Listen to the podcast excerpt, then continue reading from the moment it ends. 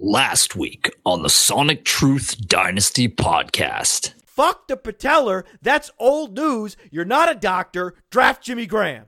And a moment of silence for those that have been crushed and we're moving forward, but we felt like we should honor the dead. Oh, Jesus Christ. and Did you know that, Nate? Did you know that Dalvin Cook ran a 7.273 cone? Yeah, I see it every morning. and Write it down. You're not writing it down. I wrote your 100 targets down. Write my 10 touchdowns down. Write it down. and He still believes Kevin White's the true number one wide receiver for the Bears. Until further notice. and Shut your mouth. That's giving me a chub. and Is this the time when you think people start masturbating to the show?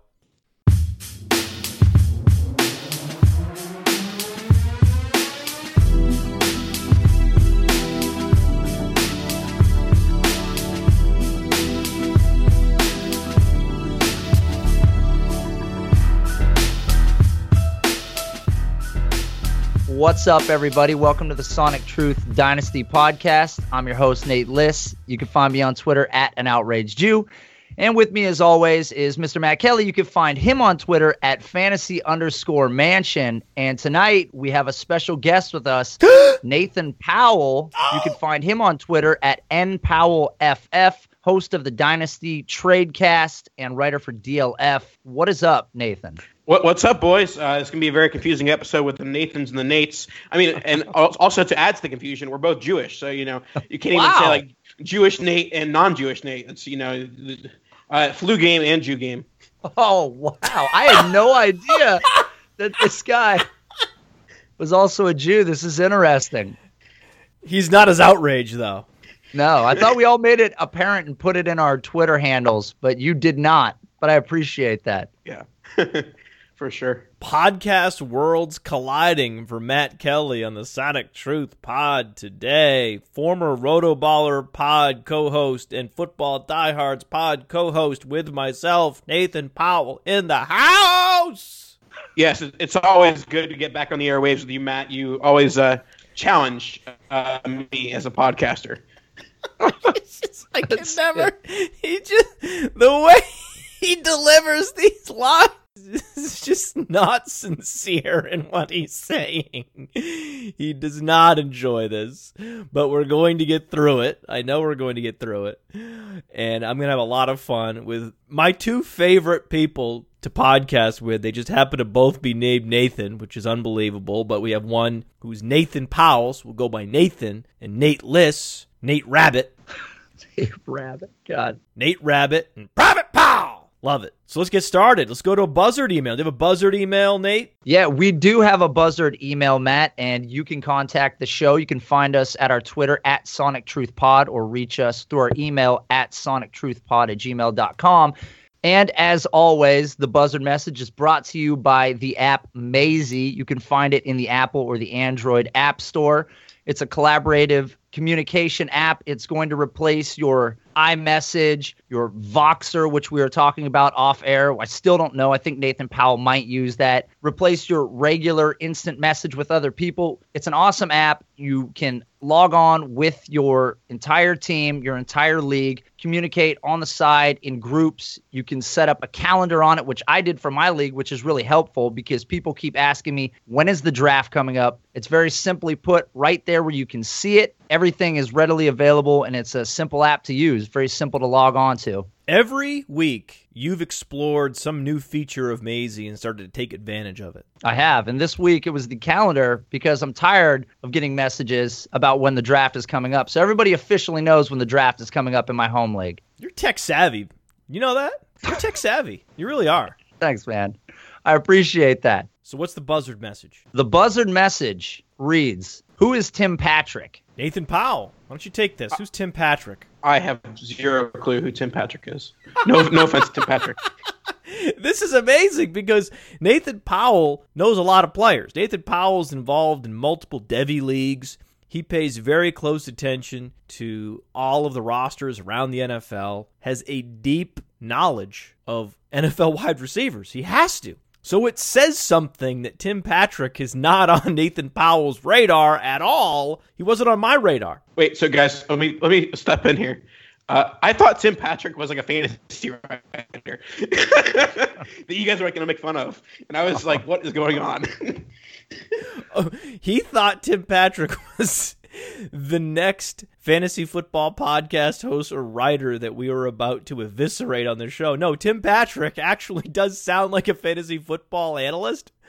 yeah, that's a great name. You can see him on Twitter at Tim Patrick FF. No, actually, he's a wide receiver, and he signed with the Baltimore Ravens as an undrafted free agent out of Utah. The reason why Tim Patrick is interesting is because he stands six foot four, he's 210 pounds, and he has a 10 20 84th percentile catch radius. I, mean, I didn't know who he was. Nate didn't know who he was, and now Nathan doesn't know who he is. But I've done a little bit of research on this guy. Pretty interesting. Not particularly agile, but the burst score, 127.8, 82nd percentile, 103.8, 79th percentile height adjusted speed score. Like, this guy's not a joke athletically. Look at the production. 38.1% dominator rating at Utah, 74th percentile, above average yards per reception, but he was a very late breakout guy. So doesn't have the breakout age in his favor, but these other metrics are pretty incredible. And those that were watching Joe Williams at Utah mentioned, hey, check out this Tim Patrick guy.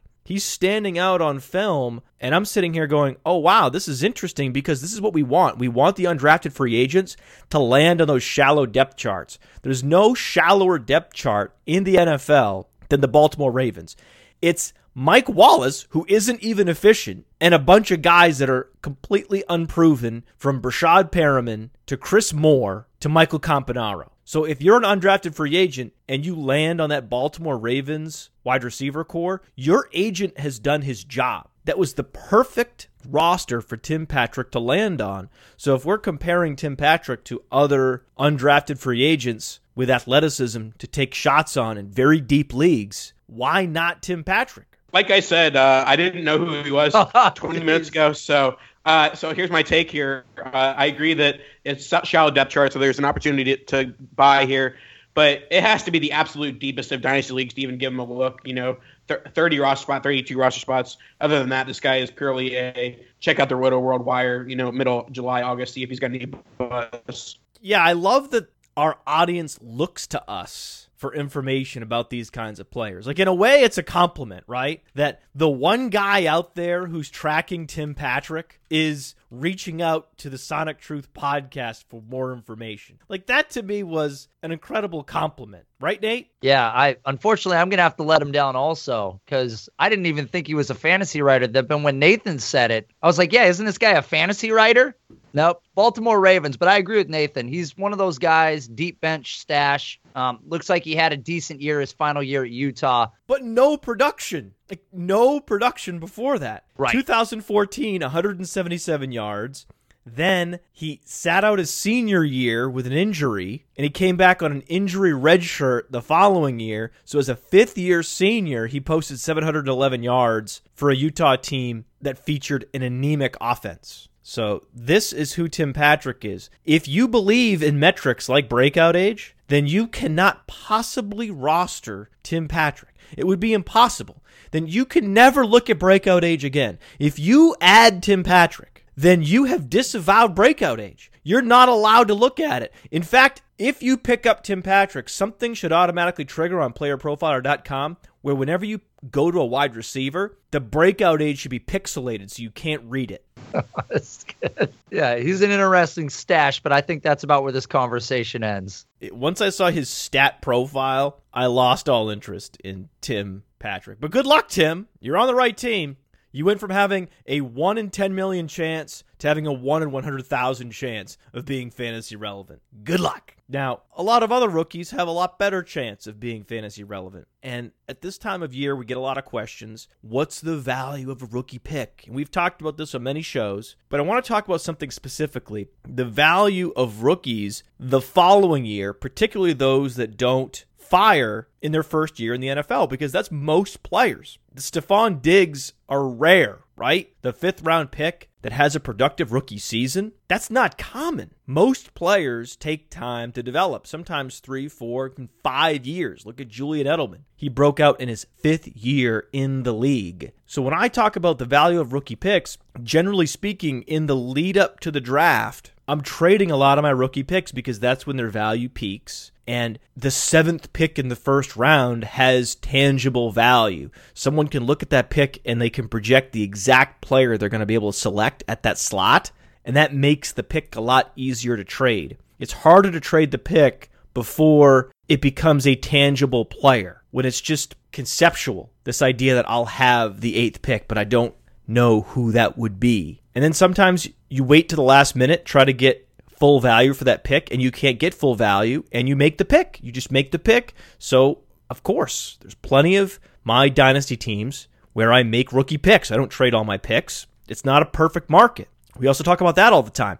This is not the stock market. You can't just go buy a stock or sell a stock at any point. There's not infinite demand for your draft picks and your players. That's not how fantasy football dynasty leagues work. So if you pick a player, if I pick David Njoku, for example, with that late first round pick, this idea that you could just trade for David Njoku and get him from me for 50 cents on the dollar in the middle of the season is just asinine. It's one of the things that I perpetually lament this idea that you can just acquire rookies and second year players at 50 cents on the dollar because clearly the owner who has rostered that player doesn't know what they have. If a player doesn't fire in year one, he must be worthless. Bail. Like this mentality drives me insane. What do you think of this idea of the second year player that doesn't fire in year one? Talk to us about this, Nathan. All right. Well, you bring up a good point with the tight ends because I think the big difference between the, the players that lose value, 50% of their value, become buy lows after year one, and the ones that sustain their value or gain value are their expectations entering year one. With rookie tight ends, especially this class of, of OJ Howard, Evan Engram, and David Njoku, I don't think that these guys are expected to do much in their rookie season from a production standpoint. So even if they do have 350 yards and four touchdowns, that's not going to plummet their value to where you can buy them for a mid second round pick in 2018. And the, the the situation where you do see a rookie lose exponential amount of value, it's a guy like Laquan Treadwell, who was drafted at the top of rookie drafts and had huge expectations for year one, expected to be, you know, the one A or one B in the Diggs uh, wide receiver combination with the Vikings. So for me, it it's really only in situations where people their production expectations kind of out of whack. That's when the players lose value. But more often than not, the players are gaining value or at least sustaining it. Even a guy like Nelson Agholor or Breshad Perriman, who did nothing in their first year, they still were relatively, you know, mid to late, you know, sixth to seventh round picks in the following year. So I feel like, you know, a lot of it has to do with expectations entering year one and, uh, you know, p- how people take that. You shouldn't be afraid to just put David and Njoku on your taxi squad and wait. Most of these players don't break out until year two, three, and four. The rookie year breakout is rare, and guess what? Most dynasty owners know this. They've been playing Dynasty League football for years. They're not idiots. This idea that you're in a league with 11 marks is exasperating because that's not how it works at all. You pick a player, even a player like Melvin Gordon, who had high expectations in year one, has the least efficient season by an NFL running back in his rookie year. Could you have traded a second round pick to get Melvin Gordon before 2016, Nathan? No, absolutely not. But he was no. He, he was slightly cheaper though. So I mean, you, yes, he lost a little bit of value. You he went from an early first round pick and to maybe getting him for a late first round pick. But that's Melvin Gordon with the highest of expectations, having the worst season from an efficiency standpoint you could possibly imagined. Even Nelson Agholor, as you mentioned, retained value after a completely underwhelming rookie year. It took two seasons of Nelson Agholor receiving a significant snap share and doing nothing with it to finally tank his fantasy value. So you can feel free to hold on to these rookies into year two with confidence and not ever feel like you have to bail on them early to cut your losses, you're better off waiting. Look at Davante Adams. If you waited two years on Davante Adams, you got a payoff in year three. And Nate Liss recently tweeted that he thinks Nelson Agholor could be this year's Davante Adams. You actually tweeted that. Defend your tweet, Nate. First off, there's like three tweets there, and that's highly out of context, but I'm going to step into the batter's box anyways. So, the deal with the Nelson Aguilar thing, and this goes back to a point I wanted to make after Nathan brought it up for the savvy, intelligent dynasty owners that care about draft capital, when a guy like Nelson Aguilar doesn't fire in the first two years, and then all of a sudden some buzz comes up about how he looks good in practice or, or whatever else, you think back to the fact that he was a first round drafted player, that he was good in college, and all of a sudden that hype builds and you go, okay, is it going to happen now? It doesn't take much. All it takes is one Rotoworld blurb to reinflate that player's fantasy value. Just look at Austin Seferian Jenkins. One article written on ESPN about how he got sober and he got his life back on track and he's in the best shape of his life. And suddenly, Austin Seferian Jenkins' dynasty stock is right back to where it was a year ago. I'm just saying, we're not doing this with third round guys. You're looking at this draft capital. But in terms of the Nelson Aguilar thing, I, I don't totally hate Nelson Aguilar, and I never did. I realize he's been very unproductive the first two years. And I think a lot of it for him has been mental more than some of these other guys that seem like they're just not out on the field trying, or you hear that they're not working hard in the offseason. I've never heard that about Nelson Agholor.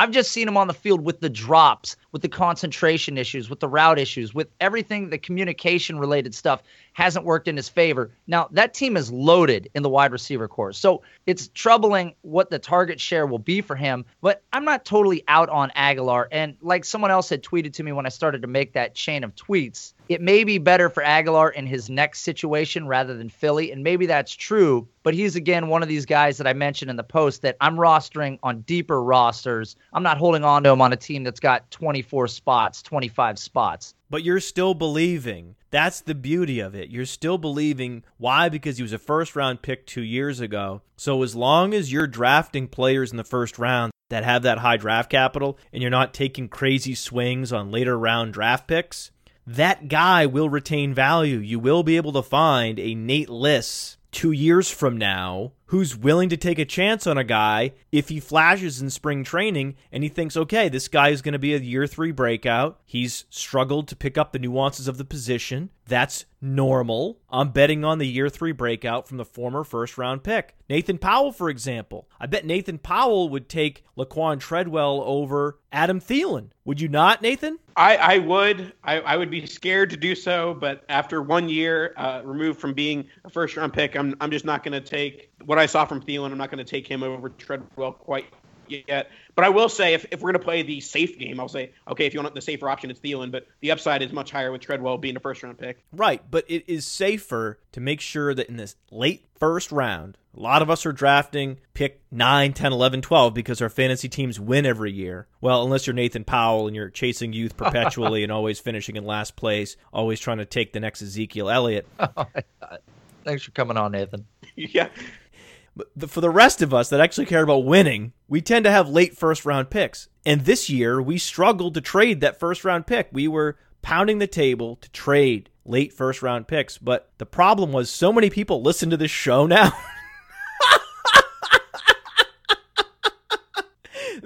the market for my late first round picks dried up because I'm telling everybody do not trade for late first round picks. If you have a late first round pick, trade it away suddenly everyone's listening to the show and no one wants my late first round pick. I mean, I'm sabotaging myself with such a popular podcast. Well, Matt, I'll, I'll counter with this. Uh, around you know the middle of the offseason, it, it came to the point where there was the the big six and the huge drop off after the six, and when that came to fruition, I end up going out and buying those picks in the 7 to 12 range because people like you were screaming to sell those late first round picks because people talked about this class being the greatest class ever, how it had all this talent, and then like eight months later, like, oh well, maybe it's kind of good. It's got six good players. Maybe it's actually not good at all, or, or maybe you're just wrong. Um, so um, for for me, when people make panic moves of you know going from oh this is the greatest class ever to oh it really only has this many good players, then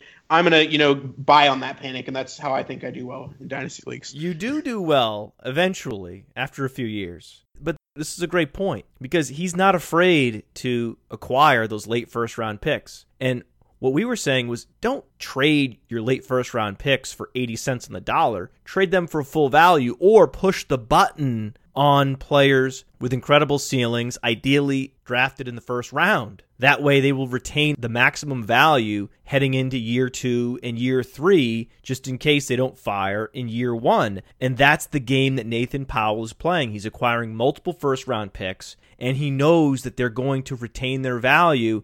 In my book, The Dynasty Dominator, go to playerprofiler.com forward slash guides and get the Dynasty Dominator. I reference work by Ryan McDowell from DLF, where he looked at the value of picks and the average player drafted gained value heading into year two.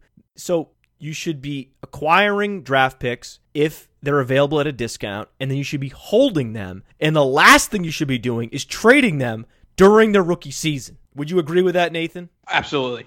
I'm not a fan of yeah trading anybody in their rookie season. I think that, and this is the point I wanted to make. I think that specifically with receivers, 2014's draft class really screwed up a lot of people's mentality on on the breakout of a wide receiver. Typically, you're not going to get the production that you got out of these guys that showed up in 2014. And even with Laquan Treadwell, who is a talented player, he didn't have a good year one in a in an offense that has a lot of room for somebody to break out. Really? They drafted him highly. Sure. I mean, you've got Stefon Diggs who had a good year. Sam Bradford, a quarterback? Really? It doesn't matter who's at quarterback. That's not the final answer. I mean, I'm not going to. What are you talking about? That's not the final answer. That's the problem with that offense. It's a problem with Laquan Treadwell, is that his ceiling is limited by the quarterback play. Well, he didn't do anything, so I don't know if it's necessarily all on the quarterback. I mean, nothing happened at all have you seen the GIFs of Stefon Diggs in minicamp? Stefon Diggs is one of the best route runners in the NFL and has some of the best hands in the league. He looks a lot like fast Antonio Brown to me. So the idea that Laquan Treadwell will ever supplant Stefon Diggs is pure fiction. So now we're talking about the number two receiver in a Sam Bradford or Teddy Bridgewater offense. Get the hell out of here. Both Teddy Bridgewater and Sam Bradford are free agents after this season. And as as we say every year, next year's quarterback class is loaded. Oh yes, that's right. It could be the God. Sam Darnold offense next year. That might be interesting. They could go from Sam Bradford to Sam Darnold. Anyways, the point is, I'm just saying no. I wouldn't sell in the first year if a guy's not hitting because some guys just don't necessarily hit in year one. A lot of guys have turned it around in the next year, had better seasons. Like Pierre Garcon, for instance, his first year in the league, he didn't do a whole lot. Next year, he had about 47 catches, broke out a little bit. So if you would have given him the Breshad Perryman, the Kevin White, whatever treatment, and traded him away because they were hurt or you didn't believe in him or you thought they were a bust, well, hey, you just missed out on a guy that's had 100 receptions, 80 receptions, 70, you know, year over year, a, a good player in the league versus maybe trading him away for a pick that you spent later on a guy that was a complete bust because you wanted another rookie pick. Oh, let me be clear. You can't trade Laquan Treadwell if you own him. If I owned either Laquan Treadwell or Kevin White, hell if I'm trading them. I'm riding this fucker out. right. No way I'm trading them now at a low point. I'm at least giving them a full season of healthy opportunity before I make my final judgment and either release them or trade them for what consensus will pay. Absolutely not. Now, when you look across the league, most of these players that have not fired, that had high expectations, talk about someone like Josh Doctson. I own Josh Doctson in multiple leagues. I'm not trading him because his value has diminished slightly, but not much. I'm a believer in Doctson. I mean, how many shows did we do focused on Josh Doctson last year? And there's been hundreds of targets vacated in Washington. I want to see what's going to happen. I'm not trading Josh Doctson now. That would mean I have zero conviction in any player that I analyze if I'm trading Josh Doctson now on a prolific offense with hundreds of targets vacated. The last player you should be thinking about trading away is Josh Doctson. Let's see what we have here. He has a 95th percentile catch radius, was one of the most dominant and productive college wide receivers we've ever seen. Let's see what we have with Josh Doctson. Now, I can't say the same for Breshad Perriman because somehow Breshad Perriman's value has shot past Josh Doctson. And Breshad Perriman was not the same prospect that Josh Doctson is. I think we would all agree, all three of us, that Josh Doctson coming out of TCU was a better prospect than Breshad Perriman. Would you all agree? Agreed. Yeah, of course. And now Breshad Perriman has an additional year of non production on his resume compared to Josh Doctson, which is an indictment. Yet, Breshad Perriman's value is the equal, if not higher, of Josh Doctson at this very moment. So, if there was a player that I would happily trade away, even though he has not had an opportunity to prove anything yet in the NFL, it would be Breshad Perriman because his value has strangely stabilized. He's lost very little value. He's still going for a first round pick in dynasty leagues, and it's been two years. He's the perfect example of the first round wide receiver who is insulated from a value decline. It's unbelievable. And he's not even tethered to a good quarterback. His quarterback's Joe Flacco. He's in the Joe Flacco offense with very little NFL production the last two years, and we're still buying him for a first round pick in Dynasty. That is a mystery to me. So that's the one example of all of these exciting first round players that have yet to fire in the first couple years that I would say, yep, I'm okay cutting my losses on this one. I will go about trying to solve uh, your mystery between the Doctson and Perriman comparison. And the difference is that in the Red Redskins offense, you have Jordan Reed, you have uh, Jamison Crowder, and Terrelle Pryor. Whereas in the Ravens offense, it's Mike Wallace and nothing. So people just see the, the amount of possible target opportunity, high target ceiling for Perriman. I think that's why uh, he may be more expensive than Doctson at this time. That's right. I think they see this puzzle piece in the offense with Steve Smith gone, and they feel like the one for one replacement for Steve Smith is on the roster and is Breshad Perriman. And maybe that's true, maybe it's not. But I'll go ahead and take the first round pick to give you the opportunity to see if Breshad Perriman is big Steve Smith. How about that? And the other thing with the Breshad Perriman take, we were talking about this off air, but Breshad Perriman and Kevin White. Is it Perryman or Perriman? How are we going to do this again? I don't know. Can I? Can I think? I think, I think it's Perriman. I think it's Perriman, not Perryman. I was. He got a little. He got a little scratchy there. I couldn't hear him. I think he said Perryman. So no, it's Perriman. It's not Perryman. And also, your voice sounds terrible. There's that's not true. We're gonna move past this. I just want to make this point. This this happens every week, week over week. I try and tiptoe and sidestep the charge of Matt Kelly. The, the point I wanted to make is with Nelson Aguilar, though all these guys were highly drafted. Not, is it Aguilar or Aguilar?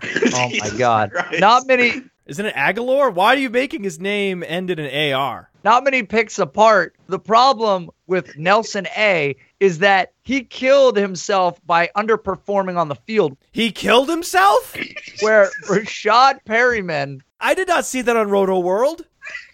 They're not quick to the updates. I'm all over that. They're very quick. You're saying that Rotoworld's not quick with their updates? What the hell? That's slandering the most highly respected fantasy news sites in the industry. The most well respected fantasy news site in the industry, the venerated Rotoworld. You're saying they're not a real time news service? I.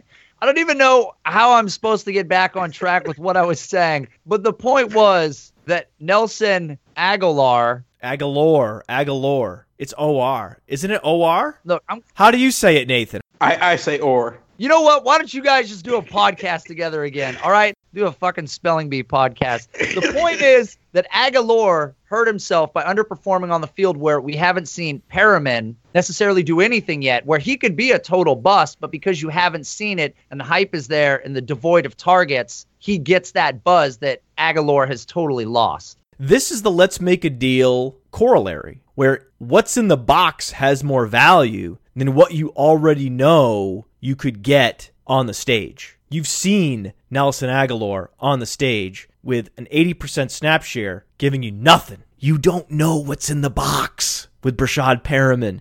And there's something intoxicating about that. There's something alluring, and that's why you can get Nelson Agholor for a third round pick in Dynasty, but you have to spend a first round pick to get Breshad Perriman. We're talking about breakout receivers. We should do a game. The veteran wide receiver off game was very popular last week, so I think we should do another game this week. But this time, each of us will pick a breakout wide receiver, a receiver in his second year or beyond who has yet to crack the top 30 wide receivers in fantasy football. So, looking at fantasy points per game for a season, has this player ever finished inside the top 30? If not, he qualifies as a player who is yet to break out. We'll alternate. We'll go Nathan first, then Nate, then Matt Kelly, because I am the reigning champion from last week. I know the Twitter audience voted for Nate Liss, but let's be honest. I win all the polls. And if you pick Mohamed Sanu in any game, doesn't matter what the category is, if you pick Mohamed Sanu, it's an automatic loss. So I won last week. As the champion, I will pick last. oh my god. Nathan Powell picks first. Be strategic. You want to take the best players first so that we can't pick them later. Who is your number one breakout candidate? Nathan Powell. My number one breakout candidate has started off-season workouts with an injury, and that is Corey Coleman. Uh, Corey Coleman is expected to be out for uh, a majority of the off-season workouts with a couple of injuries, but I do expect him to be healthy by the beginning of the season, and he is my breakout candidate number one. Uh, he is the number one wide receiver in that Browns offense. Sure, they brought in Kenny Britt, but I, I mean, sure they brought in Kenny Britt. Sure, they brought in Kenny. That's Britt. a big deal. They brought in Kenny Britt. It's not. Oh yeah, he's the number one wide receiver. Obviously, it's not obvious. It's a debate. Okay, it's a debate, but I think that Corey Coleman wins out in this debate because he's younger and better, and the better deep threat uh, in that offense. And I mean, we talked about this a lot last year with the Browns, how they're going to throw a lot. They're one of the worst teams in the NFL. So even if he is the number two target, easy, easy. We like the Browns on this show. Easy. I, I, I love them. I love the Browns. They're okay. going to be passing the ball a lot, whether it's with Cody Kessler or DeShone Kizer. Either of those guys are going to be hooking up with Corey Coleman a lot. Corey Coleman was uh, 26 in target rate, uh, 22.6% uh, last year, uh, according to Play Player Profiler. So I love Corey Coleman a lot as a prospect. I think that he, showed flashes in his rookie year, but he was hurt for most of it. So it was really tough for him to truly break out. So he will break out in year two. Top 15 pick last year, and he finished top 30 in target share, as you mentioned. So that's an easy cheat code for this game. Pick a player who was in the top 30 target share last year, but didn't finish in the top 30 fantasy points per game. Ding, ding, ding, ding, ding, ding, ding. That's easy. Nate Liss, you're up. All right. This one uh, seems like the obvious one. I'm surprised that he wasn't taken first. Uh, to my knowledge, he has not finished in a top 24 in any season yet. It's top 30. That's fine. I don't know if he's finished in the top 30 either. Well, that's important. That is. That's fine. Tethered to one of the past happiest quarterbacks in the league, somebody that tons of people believe in. I'm going to take Donte Moncrief with my pick here. Um, I think people have been predicting the Donte Moncrief breakout for like a thousand years now. I don't I don't know when it's supposed to happen, but if you look at last year, in the nine games that he played, he had seven touchdowns. I mean, the guy is a touchdown machine. I feel like every week when we watch him, he's he's a catch for 20 or two catches for 40 away from putting up, you know, high end wide receiver two, low end wide receiver one numbers. He's still young. 23 years old, not 24 yet. I realize they brought in Kamar Aiken. He is a relative threat in that offense. Phillip Dorsett has done nothing. T.Y. Hilton's role is solidified, but Donte Moncrief has never really shown a reason why he shouldn't be right there with T.Y. Hilton as the 1B to the 1A. And I believe that next year, a healthy Donte Moncrief with a fair target share will validate that and have his final or first breakout season. I think the argument against Donte Moncrief is that he's been propped up by touchdowns. That the 24.4% red zone target share, top 15 in the NFL, is what sustained him because without those touchdowns, he finishes outside the top 50 in fantasy points per game in his third year in the league with the Colts. That's an indictment, Nate. I'm not so sure. You don't pick wide receivers to break out because they experience an inordinately high red zone target share the year before. Touchdown regression is a real thing. It's a thing you want to fade. You don't want to buy previous year touchdowns. You want to fade previous year touchdowns because it's a very random distribution of touchdowns year to year. Stay away from that analysis, Nate Liss. But I agree. Of course, I would want Donte Moncrief as a potential breakout guy. Damn it! I need to be strategic here. There's a couple players I like more than some other players, but I believe I'll be able to get the players I like the most later in this game because I don't give either Nathan Powell or Nate Liss credit for knowing who the best breakout candidates actually are. Thanks, Matt. So I'm going to go chalk just like Nathan Powell went chalk, just like Nate Liss went chalk. I'm going chalk. DeVante Parker.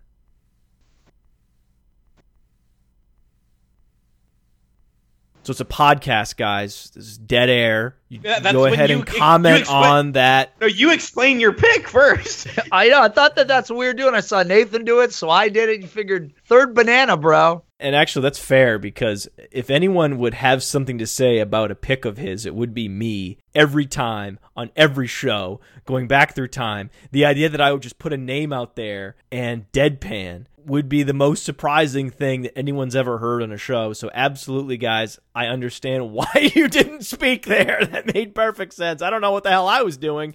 I actually do know what I was doing. In that case, I actually had not pulled up the DeVante Parker player page on Player Profiler. I was still looking at Donte Moncrief's workout metrics, and I was just mesmerized by them. I was like, wow, look at those workout metrics. Wow, he's so athletic. Wow, how is he not good? Wow.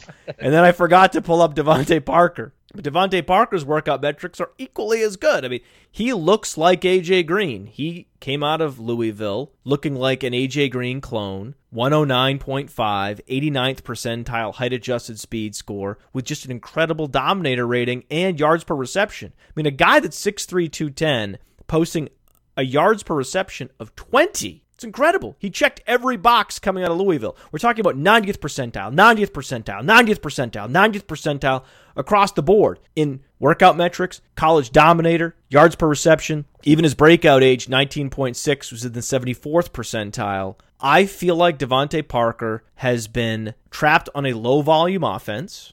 And I don't necessarily think that's going to change because Adam Gase knows that the way to win in Miami is to limit the exposure that you give to Ryan Tannehill. But I also don't believe Jarvis Landry is the answer. Jarvis Landry should never be the number one option in any passing game because he simply does not offer the bang for the buck on a per target basis that a player like DeVante Parker offers. And DeVante Parker came into the league as a physical specimen that never had to work for anything in his career. Everything just came naturally to him.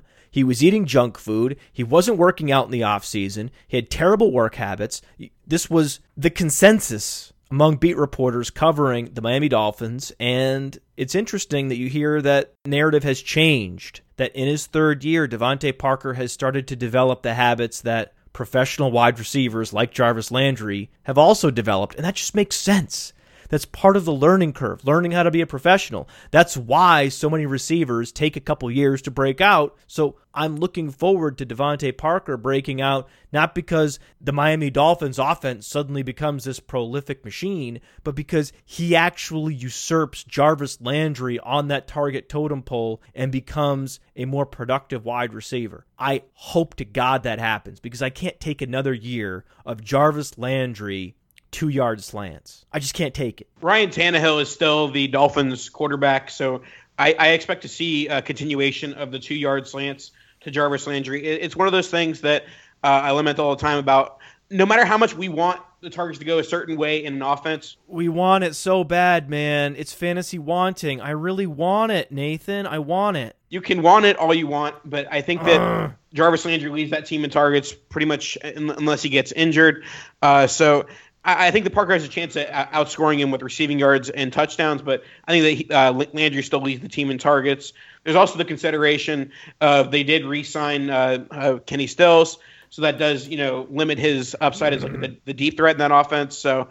Uh, uh, playing devil's advocate, I, I think that there are a number of ways that Parker doesn't break out with a mediocre offense with lots of weapons to distribute. So uh, that, that's my take on Parker. I have to fall back on his college profile. He's one of the more impressive prospects we've seen in the last five years, and I'm going to fall back on that because this game is actually harder than it seems to play. Nathan, you're up. I warned you pre-show. This game's not easy, man. Oh no, I'm gonna win the game right here. Gonna win the game right here. Before this takes place, is it fair to do it this way, or, or should it be like a snake style draft? Should you get two in a row? I'm awesome at this game as I am Okay. at every game, and I'm also awesome at fantasy football analysis. I have no problem being the cleanup hitter in this game and giving Nathan every opportunity to snipe every pick from us. He's going to go too young, Nate. That's going to be the secret to our success. okay. We're going to go old at just the right moment and fuck Nathan Powell. well, well, Matt Kelly, I'd like to tell you that you are incorrect. My pick is Robert Woods. No! No! no! That was the guy I was thinking of earlier. I intentionally didn't say Robert Woods, thinking there was no way in hell Nathan Powell, of all people, would select Robert Woods. This sucks, man. This this is terrible. Damn it. Robert Woods is going off the board at wide receiver 65 and MFL 10s right now. He, he's one of the best values at the wide receiver position. He's the number one wide receiver in his offense uh, with the Rams. Although it may be one of the more run heavy offenses, I'll still take the number one option in in that offense. And we talk about draft capital a lot and what that means for for targets and carries and things of that nature. But another thing that's important is when a guy signs a big contract. He signed a five year, thirty four million dollar contract with the Rams. They don't sign that guy to make that contract if they're going to give him 60 targets. He's going to get 100 plus targets and, and be, you know, a solid wide receiver three, wide receiver four, could break out into being that wide receiver 25. All right, man. I might be the one that goes a little bit crazy here. I, you know, I'm a little deflated with the Robert Woods pick, not because I was going to take him. I don't. You were going to go Oh, Robert Woods too? No, no, no, no, no. I don't want to confuse anybody out there. I, I think that he's going to get the target share, but I'm just not sure he's the type of receiver that's going to do. I mean, he might break out in terms of something greater than what Robert Woods has ever done. But there's some guys left on this list that could break out much more significantly, and I'm going to use one right here. Robert Woods is the only sure thing that any of us have listed. Go ahead. Okay, well, I don't think this is a sure thing, but it's a sexy pick. So, with my second pick, I'm going to select Martavis Bryant of the Pittsburgh Steelers. You can't say Martavis Bryant. You're violating the game. He had like a wide receiver 15 PPR season. What are you talking about? He was top 20 in 2015. What? Yes. Points per game. It's points per game, bro. Points per game. All right. We set up those rules pre-show and then I reiterated them before the game started. You're not listening to the show. You lose your pick. I get to pick now. No, no, no, no, no, no, no. Whoa, you got to listen whoa. to the show. It wasn't You can't. show, No, no, no, no, no, no, no, no. My pick is Tyler Lockett. Get out of here. You're picking after me. It's Tyler Lockett. Number two receiver, tethered to Russell Wilson. As a rookie, he was one of the more productive rookies in his class, a class that featured Breshad Perriman and Nelson Agholor.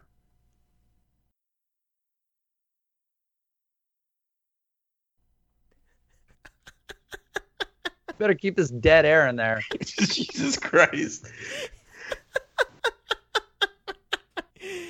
We love Tyler Lockett coming out of Kansas State. Incredible dominator rating, tremendous athleticism, perfect fit for what Russell Wilson likes to do. And then he got hurt. But he hurt his ankle. I understand it's reconstructive surgery, but bones heal, ligaments heal. Tyler Lockett's going to be back, and his incredible athleticism, 113.7, 75th percentile SPARQ-x score, combined with that 44.2% dominator rating, 88th percentile, put those things together, he's a phenomenal player, and he projects to be a starter in that offense as they move on from Jermaine Kearse in Seattle. You know, I love Russell Wilson. He is going to rebound and have a career year this year, and one of the primary beneficiaries of a Russell Wilson renaissance is Tyler Lockett. That's a funny way of pronouncing Paul Richardson. If you pick Paul Richardson with your next pick, I'm going to reach through my computer and tickle you. because that would make me very upset. Oh, by the way, Nate Liss is up. Go ahead, Nate, and try to follow the rules. Well, since they were talked about pre-show and not technically on the show, um, I guess with my next pick, since we're running out of people that I truly believe are actually going to break out, And by the way, you can't pick Martavis Bryant. I will not pick Martavis Bryant. And no, Amari Cooper does not qualify. And you can't pick Antonio Brown either. And I know you have Odell Beckham Jr. queued up, but sadly, he already broke out. Okay, are you ready for this pick? You, you're going to go Mike Evans here? No, I'm going to go ahead and take Josh Doctson, even though uh, this is the same conversation that we had earlier. It's a player that had good draft capital, has the athleticism, came into the league a little bit older, which isn't a data point that necessarily works in his favor, but he's tethered to a quarterback that's one of the best passers in the league. You look back at his college profile because that's really the only thing we can examine about Josh Doctson. He had a great senior year at TCU 78 catches, 1,300 yards, 14 touchdowns. So you put the big playability, you put the multiple seasons in college of 1,000 yard seasons, along with the athleticism in this offense, and a team that finally wants to see him on the field. And this could be a solid year for him. I love players in that Washington offense. They don't run the ball well, but they pass the ball well. And Kirk Cousins is one of the best deep ball passers in the league. That may have been because DeSean Jackson is the best field stretcher in the league, the most efficient wide receiver in the NFL the last five years. That could have been what was propelling Kirk Cousins' deep ball efficiency. We're going to find out this year, but Josh Doctson's in good hands in Washington. Nathan Powell, you're up, and please don't hurt me. Let's go with Mr. Will Fuller. No, numbers two wide receiver for the uh, Houston Texans. They added Deshaun Watson at quarterback in the draft. That's a win for Nate Lissenai right there. Okay, as I'm throwing away a pick here with with Will Fuller, who had a 99th percentile 40 yard dash, 4.32, best comparable Mike Wallace. This is the equivalent of Nathan Powell punting in his own territory. it, it, it is not. It is not. It's an offense that doesn't have anything behind uh, DeAndre Hopkins and Will Fuller. Shit. That was awful. This is just target practice for Matt right now. He's just picking you off from the outside. Nate's voice sounds like he ate 10 cigarettes before the show. and Nathan Powell is coughing up amphibians during the show. I may be coughing up amphibians like Will Fuller coughs up passes.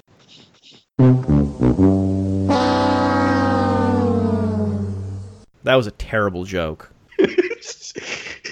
I think we can move on. We get it. Will Fuller, first round pick. He's starting wide receiver on what could be an ascending offense with Deshaun Watson, even though Deshaun Watson can't throw the ball downfield, can't throw the ball outside. Really looks like a CFL quarterback, not an NFL quarterback. But assuming that he beats all the odds and becomes an average starting quarterback, Will Fuller will get a significant target share and he has big playability. So I understand that pick. Go ahead, Nate. You're up. Oh man, I'm so devoid of anybody that I really believe in here and devoid of players you can pronounce. Because if I pick anybody, I'm pretty sure I'm going to get shot down here. Okay, I guess I'm just going to go with this one because I seriously don't believe in anybody beyond this point. I'm going to go ahead and go with Devin Funchess, wide receiver, Carolina Panthers. Um, still a young player, 23 years old. Workout metrics not bad, comparable to Brandon Marshall. Um, this is one of the guys coming out of Michigan that we talked about a lot. His production, it wasn't large production like you would prefer from guys like Josh Doctson that came out of college a little bit later. I just wish that Devin Funchess had more of that college production, so the draft capital would have been driven up. But the deal with Devin Funchess is that he's unfortunately tied to Cam Newton, who I don't know is going to ever make a wide receiver relevant. I think that Greg Olsen and then the draft of Christian McCaffrey is going to kind of nuke anything on the outside. And then who knows what Curtis Samuel becomes. Why are you arguing against your own pick? Because I don't believe in anything at this point. Nathan Powell and I both like Devin Funchess. You're running scared. We like Devin Funchess. This is a safe place for Devin Funchess enthusiasts. There's nothing to say about Devin Funchess. Just say good things about Devin Funchess and move on. He, he did. He said he was 23. That's where it pretty yeah, much just stopped. I think that is. he's young and he's big. And that depth chart is devoid of efficient wide receiver play. Why not Devin Funchess? Because they just added a running back that's one of the most prolific pass catchers to come out of college. You do this all the time. It is so maddening to me when we're talking about the passing game, you bring up the running backs and you bring up the wide receivers when we're trying to talk about the running game. And it just doesn't make sense. I don't know why you always do this. You default to this weird mechanism. I think you're referring to the times. Don't talk about Christian McCaffrey in a conversation about Devin Funchess. Wait a minute. I can't bring up. Just talk about the qualities that Devin Funchess brings to the table, how he's actually a better player than Kelvin Benjamin. That will resonate because both Nathan Powell and I agree with that analysis. I don't think we have to debate at all that he's a better player on this team than Kelvin Benjamin. I love the Devin Funchess pick. I hate the analysis. My turn. Have we not said Breshad Perriman yet? I mean, I've been keeping score here. No one said Breshad Perriman. Can I just pick Breshad Perriman because the only other wide receiver in that offense is Mike Wallace, and Mike Wallace is notoriously inefficient. And Breshad Perriman's comps include Julio Jones? Am I allowed to do this? I don't know, man. I think that Tim guy is gonna uh, steal targets. Oh, that's true. Tim Patrick is also on that wide receiver depth chart. So if Breshad Perriman can somehow, some way, box out Tim Patrick during training camp and outperform him during preseason, I think Breshad Perriman has a chance to be a WR1 in fantasy. That's his ceiling. We can all agree that Breshad Perriman's ceiling is really high. He's an exciting player. It's just that his floor is very low. His floor is never fantasy viable. His floor is Kevin White. That's his best comparable player on playerprofiler.com. I love it. It's the widest disparity you're going to find for a player's comps, where you have Julio Jones on one side, you have Kevin White in the other, and he's somewhere in between. And with my third breakout selection, I'll take that guy that's somewhere in between when his competition for targets is Mike Wallace and Chris Moore. And that concludes the third round of our draft. We have two rounds to go. I can't believe this is taking so long. Such an arduous game that we've created. If anyone is still listening, it's Nathan Powell's turn, drafting his fourth breakout wide receiver, scraping the very bottom of the bottom of the barrel. Go ahead, Nathan Powell. Yeah, th- this is miserable, but I'm going to go with another speedster with J.J. Nelson of the Arizona Cardinals. Uh, Chad Williams has quickly become become like the talk of the town from fantasy Twitter. I'm not quite buying it just yet. i will I'll I'll give the nod to J.J. Nelson on that depth chart. They got Larry Fitzgerald and really nothing else. Michael Floyd is out of town. He's in Minnesota, so. Uh, Nelson, he's a guy who's made big plays uh, in his career. He's never really had consistent targets, but I think that he has the opportunity to do that with the lack of competition on that depth chart. I was going to say JJ Nelson because all that needs to happen for JJ Nelson to be a top 20 wide receiver this season is for something to happen to John Brown's hamstrings. That's all it takes. If John Brown misses games, it's wheels up in a big, big way for JJ Nelson as a go to receiver for Carson Palmer. That's exciting. Go ahead, Nate Liss. Okay. Uh, well, I guess I'm thank God this round's almost over. I've got a player that I'm surprised we haven't said who is a legitimate breakout candidate. Legit breakout candidate. Nobody has said this yet. Do tell. This is exciting. I'm excited. You've really built the suspense here. I am going to go with my pick, Quincy Enunwa. Nobody else has taken this guy. He is he had a great year oh, last year. That is a good pick. That's a hell of a I can't believe Nathan. No, he was on my list. I, I, I missed. Nathan, Nathan, Nathan, Nathan, we should be ashamed of ourselves. How did we miss Quincy Nuno? I'm being completely sincere here. I blew it not thinking about Quincy Enunwa. I just fucked up. I fucked up. Nathan fucked up too. We fucked up. Good pick, Nate Liss. It's a great pick. Thanks, man. I got to redeem myself every once in a while. The Devin Funchess backpedal throwing punches into the darkness. How do you say this wide receiver's name again? Quincy Enunwa. I'll stand. With, I'll stand with Nate on the pronunciation on that one. yeah, that's fine. I was just testing him. I was just making sure. I mean, I think skepticism was in order with a name like Enunwa, and I think Nate did a fine job. I go Enunwa instead of Enunwa, but I think it's that's not a big enough difference to get upset about. Okay. Um, I, yeah, I don't know how much more analysis you want on Enunwa, but looking back to last year, he ranked number 18 in yards after the catch with 365. This is a team that's going to go through changes at the quarterback position, and this isn't so much a dynasty value uh, player selection for me as it is more of a 2017 breakout selection. I think that the target share will be there for him. Even last year, 105 targets. That was number 34 in the NFL. Uh, Quincy Enunwa is a pretty sure-handed wide receiver, so I don't see why he can't post more than the 58 receptions that he had in 2016.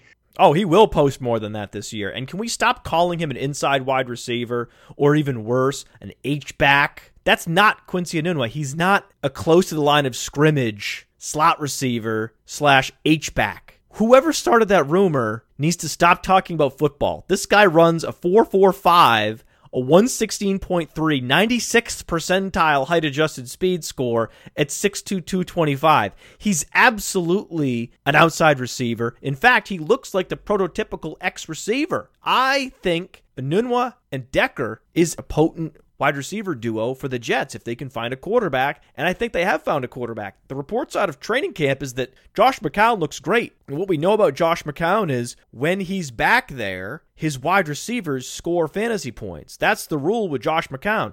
Play daily fantasy. Whenever Josh McCown was the quarterback, you were buying the wide receivers in whatever passing game he was in. So as long as Josh McCown is healthy, you love Quincy Enunwa this year. My pick, and this is going to shock you. I'm shocked. I myself am shocked. I can't believe I'm about to say this. I know what you're gonna say. After all of the stress and all the tension that our analysis of this player caused last year, such a tumultuous string of shows that we put together where we were criticizing this player on every show, and the backlash was just so intense. It was such a firestorm of vitriol. What the hell are we talking about? Take that back. You guys are just haters. This guy is the best route runner in the rookie class. He's going to be paired with Eli Manning. He's going to be the 1B to Odell Beckham's 1A. You have no idea what the fuck you're talking about calling Sterling Shepard just a slot receiver. So, what if he was a relatively old prospect? That just means that he's more polished and ready to contribute on day one. And that's exactly what Sterling Shepard did last season. He came in and he contributed on day one for the New York Giants and finished as a top 50 fantasy wide receiver. Now he's going into year two. He's had an extra year of development. He's built rapport with Eli Manning. And while Odell Beckham Jr. is skipping workouts to date reality stars and date pop stars, Sterling Shepard is putting the work in. Sterling Shepard's spending time with coaches. He's watching film. He's working out with Eli Manning. That's going to pay off. And what happened to Brandon Marshall last year? Brandon Marshall scored 10 fantasy points a game. Looked like a shell of his former self. Are we sure that old Brandon Marshall is going to be back this year, or could this be a could, or could he be Andre Johnson, Roddy White, a guy that can't recapture his prime years once he reaches age 33?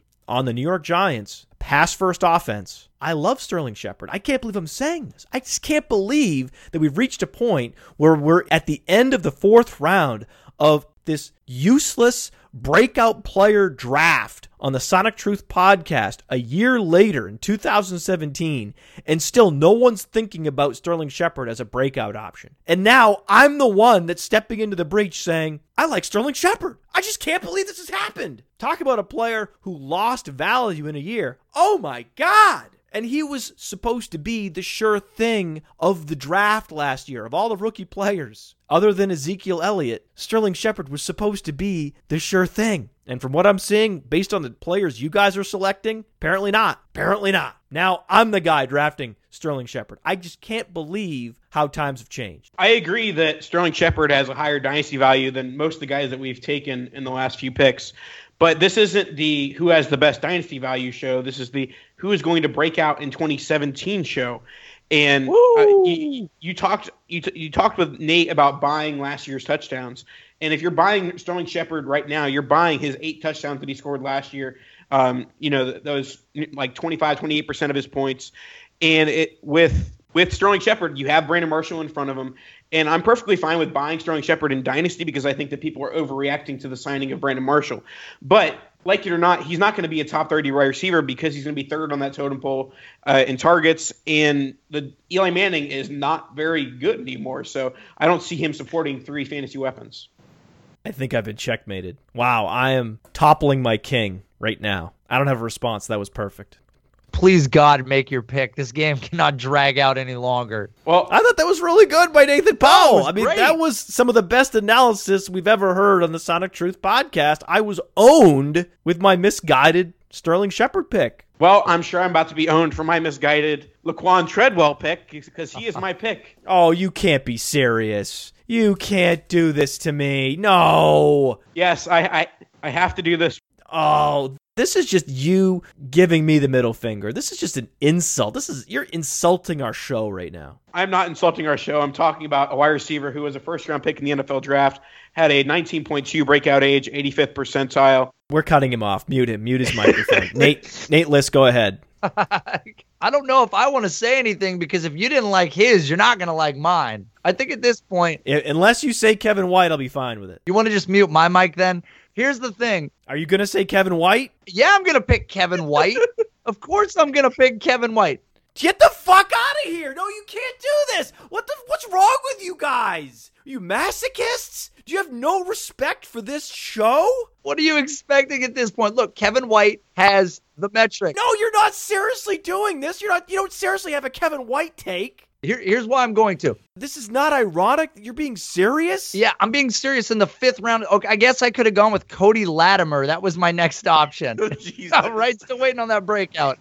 Oh my god. I'm going to win this game by default because you two were simply incompetent in the final round. Take whoever. I don't. I Kevin White has the extreme draft capital. He had the final year of college production. He's a good athlete. It's a team that we've talked about it before. They're gonna want to get him going this year. They want to see what they have. The only person in front of him. This is a real take you have. I still can't believe this isn't sarcastic. This is actually a real take that you're giving on Kevin White. It's semi sarcastic. I mean, I can't fully. Nothing about what you're saying is sarcastic. What you're saying, you're just giving clinical football analysis. Kevin White, man, I think a lot of people are down on him because of the injuries. And I don't know if that's necessarily fair. We talk about the discount with the injuries, but we haven't seen him on the field yet to produce. You look at what he did his senior year. I am about to win the game with one of my top players, but one I knew I didn't have to select until round four because you all are biased. I know Nate Liss doesn't like small slot receivers, and I know Nathan Powell doesn't like receivers that went undrafted. So I knew I could wait until round five and come over the top of both of you schmucks with this hammer. His name's Cole Beasley. We've talked about Cole Beasley on this show before. 75 receptions last year, number 22 in the NFL. There's nothing not to like about Cole Beasley, starting receiver, Dallas Cowboys, efficient offense, target shares going up top 15 yards after the catch last year. The only reason that he didn't score more fantasy points is because he didn't score many touchdowns. I think there'll be a, a, mild touchdown regression. I think he's going to command a bigger target share. I think the Dallas Cowboys will pass a little bit more than they did last year in Dak Prescott's second season. And I think that Cole Beasley's potential as Julian Edelman South will be unlocked this year. Cole Beasley is my breakout player.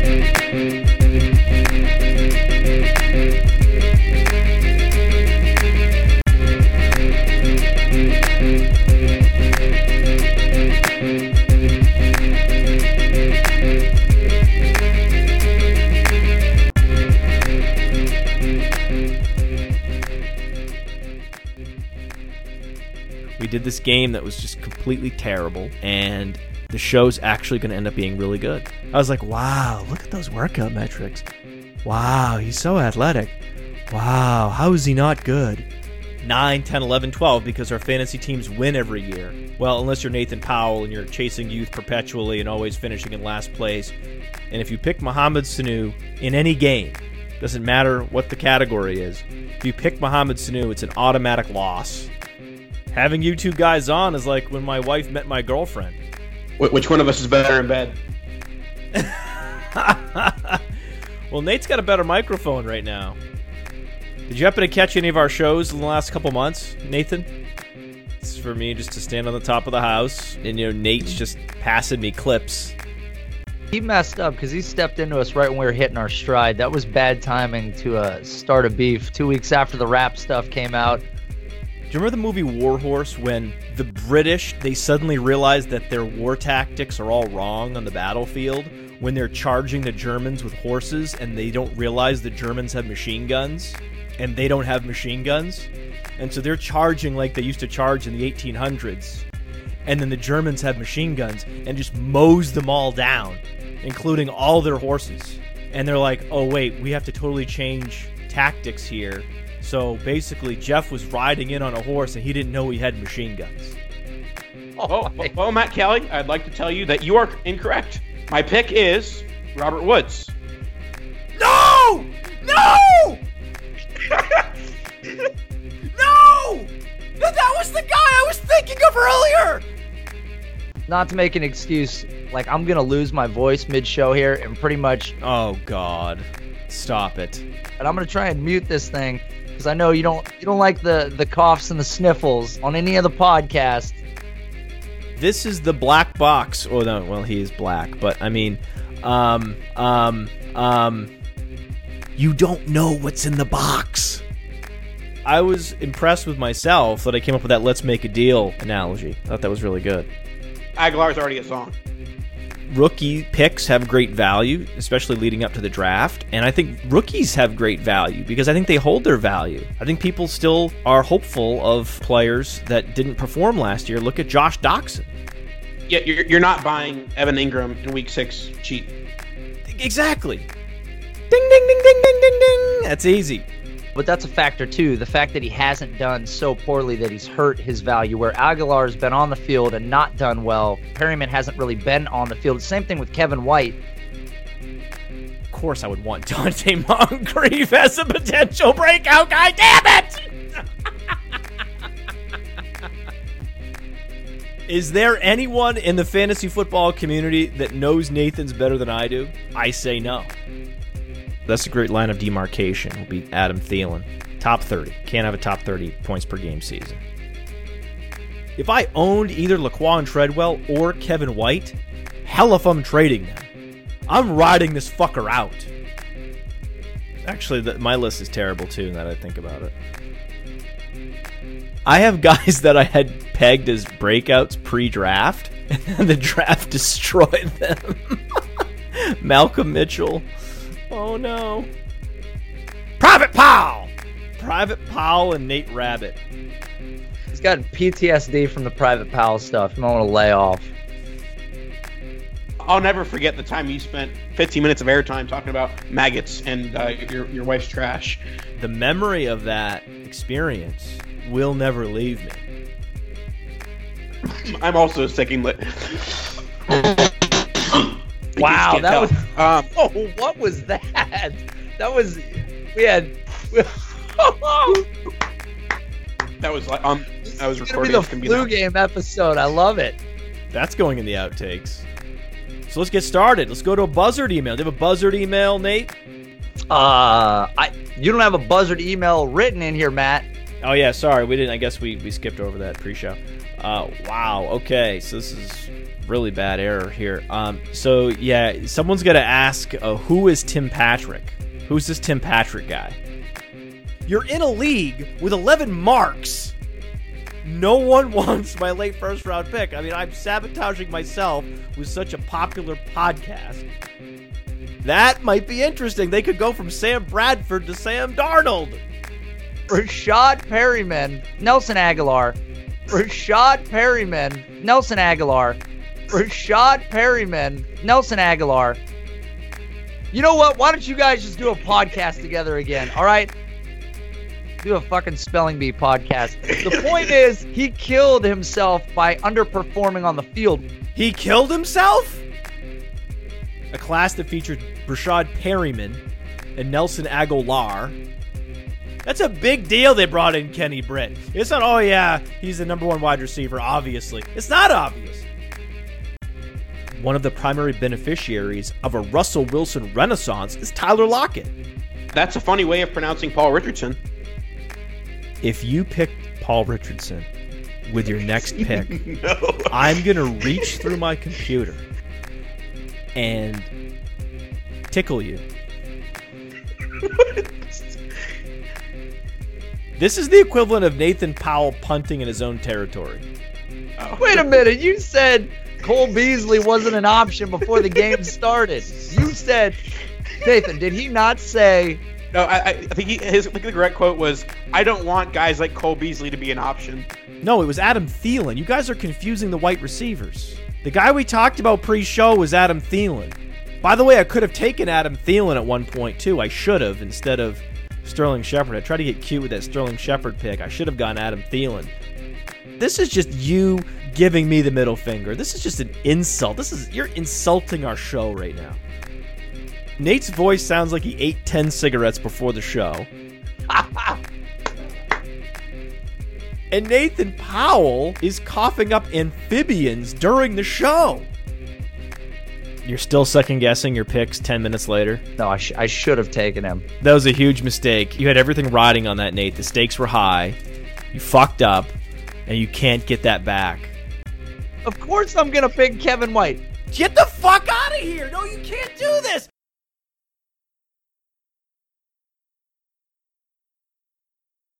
Rashad Perriman, Nelson Agholor,